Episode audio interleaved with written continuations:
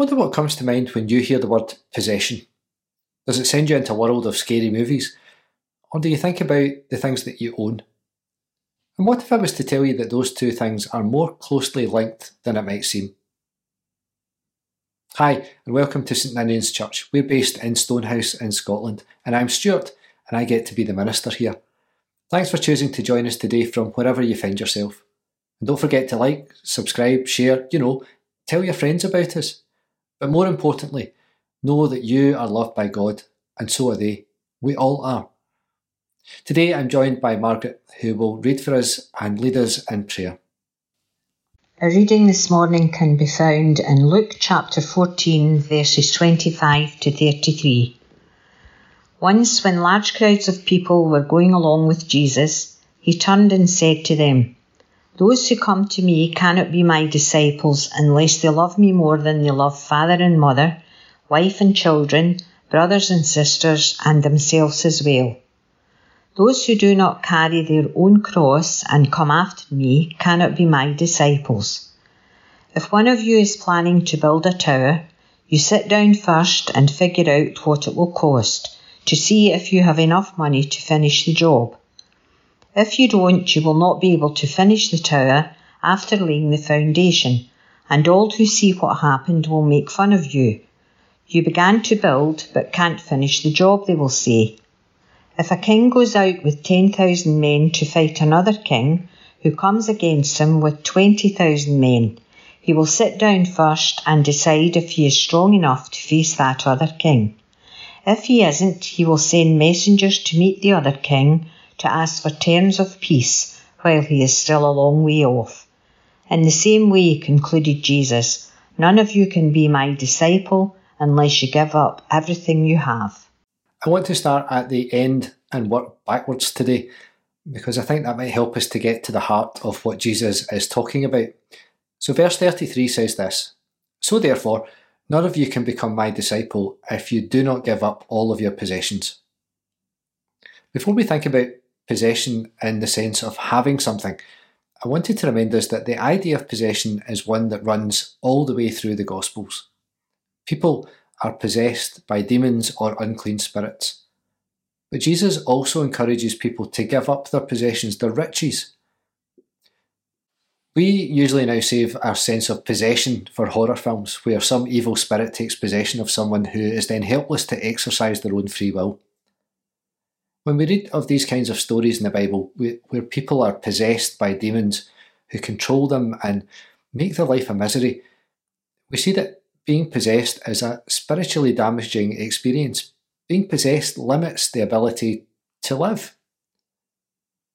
But these are just stories, right? Today we would consign the movies to overactive imaginations designed to scare people.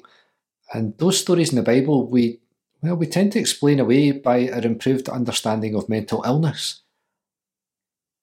I wonder, what are you possessed by?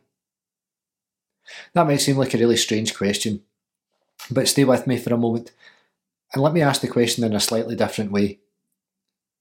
What couldn't you give up or live without? That could be something or even someone. When you get to something you think you would struggle to give up, ask yourself why. And if the answer looks like because it's mine, I own it, I have control of it, then we are definitely in the territory that Jesus is in today. And this isn't just about us as individuals, though. We possess things collectively too. Liam Fraser has recently written about the strange place we find ourselves in as a church in Scotland in a piece that he titles The Blessing of Decline. In it, he suggests that the church is going through the process of giving up. It's a forced giving up but it strikes me that that's exactly what Jesus is talking about in today's passage. And there is blessing in it. Now, why else would Jesus encourage such radical divestment? Liam spells out where we are. The glory of the church has departed. Church membership is in decline. We don't have enough ministers. Our churches are falling apart. I think we all recognise some of this. and we feel it. And that's sad. Many of us feel that sadness acutely. The church has been so important to us. These places have been the venue for most of our significant moments baptisms, weddings, and funerals. Places where our joys and sadness have been given voice and acknowledged. Places where our efforts have been focused and our time has been invested. We could spend our energy complaining. We could bemoan all the things that are different now, how the world has changed.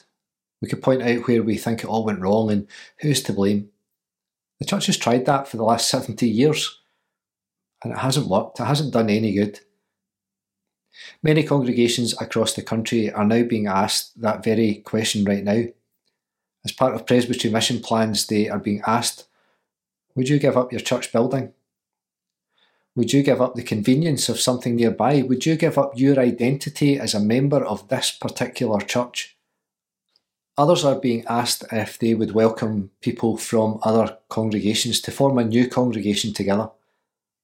Would they give up some of their power, the power that they have, and share it with other people? We're not, as part of that plan, being asked any of those things. And for that, we're strangely grateful. I wonder if our reading today doesn't pose the same questions to us, both as a church and as individuals. What would we be willing to give up to follow Jesus? And would we give all of this church stuff up? Would we give up our building? Well, some of you have. We did it for over a year when it was closed because of COVID. And what about our traditions? Would we give them up? Well, over time, those traditions have changed and evolved. I wonder where our line would be, where our own line and where our line as a church would be, and why. I wonder if when we ask those questions and defend our answers, we're expressing a sense of possession. This is our church. This is my church. We decide what happens here. Possession means the state of having, owning, or controlling something. Possession is about power. Having, owning, controlling, they're all power words. So to possess or to be possessed is to have, to own or control, or to be had, owned, or controlled. If I have something, then you can't have it. If I control something, then I say how it gets used. If I hold power over someone, then I can control what they do and how they do it and when. Gathering, acquiring, consolidating, having, owning, controlling. That was the way of Pharaoh. Wealth was measured in how much things, how much stuff that Pharaoh had. And there was a plan to avoid that happening in the new land when the slaves escaped. The answer was Jubilee. Every 75 years, the land would return to its original owner for no fee.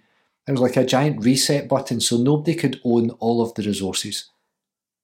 Family too was a very different thing then. They were households where extended family lived together, scratching a living from the land. Marriage was about strategic partnership, consolidating wealth or influence. The father was the head of the household, and what he said was what happened. Children were workers, there were no schools. As soon as they were able, they were out working. And there was, of course, security in that. Families looked after each other. You know who was in and who was out. You know who you were. You knew who you were responsible for and who was a potential threat or rival. In short, they had just become like everyone else. When Jesus talks about hating family, he's talking about getting out of a system where your worth is determined by your gender, or how hard you can work, or which order you were born in or who you were related to. If possession is about control, we need to be very aware that the things that we possess in many ways define us. We possess things we think have value, things we think give us status. I wonder how many of us would be happy to say that we belong to God. The story of Israel starts with Abraham, a man who left the security of everything that was familiar without knowing where he was going or how that was all going to work out. He and his wife Sarah, even though they were old and had no children, they left. They left the security of their family because God called them to a new life. They gave up the way it had always been done and did a new thing because God asked that of them. And all they had was a promise that everything would work out. The Hebrew slaves who found themselves trapped in Egypt were freed into a wilderness where they had to learn how to live together as a community. They learned that everyone mattered and that they all had to play a part or they would all suffer. They had to learn to rely on God and not themselves. They had to learn that they were not possessions and that they didn't need possessions to give them a sense of worth. The church is not ours. It never has been. This is the church of Jesus Christ. The moment we forget that, we're in big trouble. And we have forgotten. And now, as the things that we possessed are being stripped away, we have an opportunity to regain what the church should have been all along. The glory of the church has departed. So now we can glory in God. Church membership is declining. So now we can rediscover discipleship. We don't have enough ministers. So now we must all minister. Our churches are falling apart. So now we'll be a church without walls. It seems so obvious. We've modelled church on the world, having, owning, controlling, rather than standing as a beacon for a different way. Worship the Lord your God only. It's the first commandment. It might seem counterintuitive, but giving up possession of the church offers us the freedom to follow Jesus. And at the very least, it should remind us to sit much more lightly to this institution which only exists to help us to discover more about God. When Jesus tells us, None of you can become my disciple if you do not give up all of your possessions, he's inviting us to leave behind our false notions of the things that give us value and worth. When we don't have to worry about the glory of the church, we can give glory to God. The church should never be about counting members. It has only ever been about discipleship together. Ministry is about teaching and caring and showing love to people. So, how on earth did that become the job of one person? We are all ministers. Our churches are falling apart. Well, that means that we have the chance to dream about what kind of spaces will help us to grow and worship together, to learn together, to support our community together. Now we can be a church without walls. Jesus said, You are blessed when you're at the end of your rope. With less of you, there is more of God and His rule. You're blessed when you feel you've lost what is most dear to you only then can you be embraced by the one most dear to you. You're blessed when you're content with just who you are, no more, no less. That's the moment you find yourself a proud owner of everything that can't be bought. You're blessed when you you're blessed when you've worked up a good appetite for God, His food and drink, and the best meal that you'll ever eat. You're blessed when you care. At that moment of being careful, you find yourself cared for. You're blessed when you've got your inside world, your mind and heart put right. Then you can see God in the outside world. You're blessed when you can show people how to cooperate instead of compete or fight. That's when you discover who you really are and your place in God's family.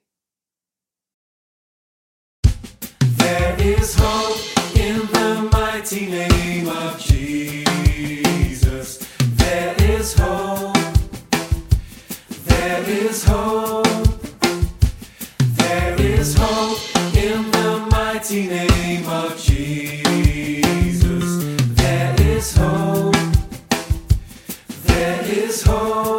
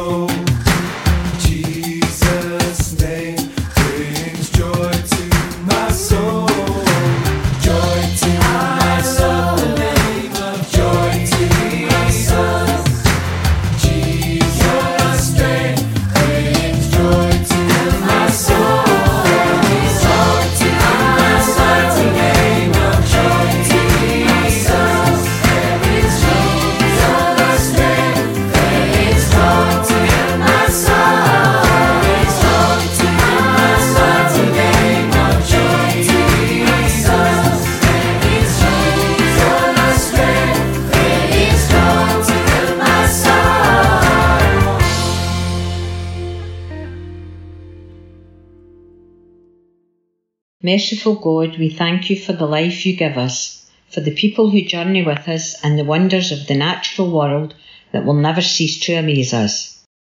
Your unconditional love for creation is overwhelming to us, and we are in awe of it all. Your love continues to pour out upon the world, and you invite us to work with you, putting all else behind us, and building your kingdom of love and service here and now. You long for the world to become a place where all are welcome and where all live in peace. You desire people to work together to bring equality and justice for everyone. Lord, we hear your call and ask for your help as we contemplate what you are asking us, remembering all you have given for us and knowing you ask little in return, even when at times a little can seem a lot. Lord, we pray for all who know and love you already, for all who use your gifts to build your kingdom and who willingly accept the cost of their service. Lord, we pray for all who don't know you, but strive to make the world a better place based on love and justice. May they come to know you as we do and continue to serve you. Lord, we pray for all who have come to know you but feel the cost is too much to bear and who choose to live their life their own way. May they know you will always be there for them and welcome them when they are ready to return. May they have a sense of your presence in their lives, no matter what choices they make. Lord, we pray for all who are coming to know you and wondering what you are asking them to do. We pray for all who are considering a call to some kind of ministry in the church. May they be open to your call and willing to take the risk of serving you in this way. Lord, we pray for your church, facing the cost of fewer members and restructuring. May all the pruning and change bring new growth and life, preparing the church for this next phase of kingdom building. Lord, we offer these prayers and are thankful that you promise to answer them in your own time and way. Help us to be ready to receive and act on the answers when they come. This we ask in the words you have taught us, saying, Our Father, who art in heaven, hallowed be thy name. Thy kingdom come, thy will be done on earth as it is in heaven. Give us this day our daily bread, and forgive us our debts as we forgive our debtors. And lead us not into temptation, but deliver us from evil. For thine is the kingdom, the power, and the glory forever. Amen. Thinking, praying, looking, understanding, we will walk with you. Asking, listening, wondering, hoping, we will walk with you. Serving, sharing, receiving, and giving. We will walk with you for we go with your blessing. The blessing of God known to us as Father, Son, and Holy Spirit, with us this day and always.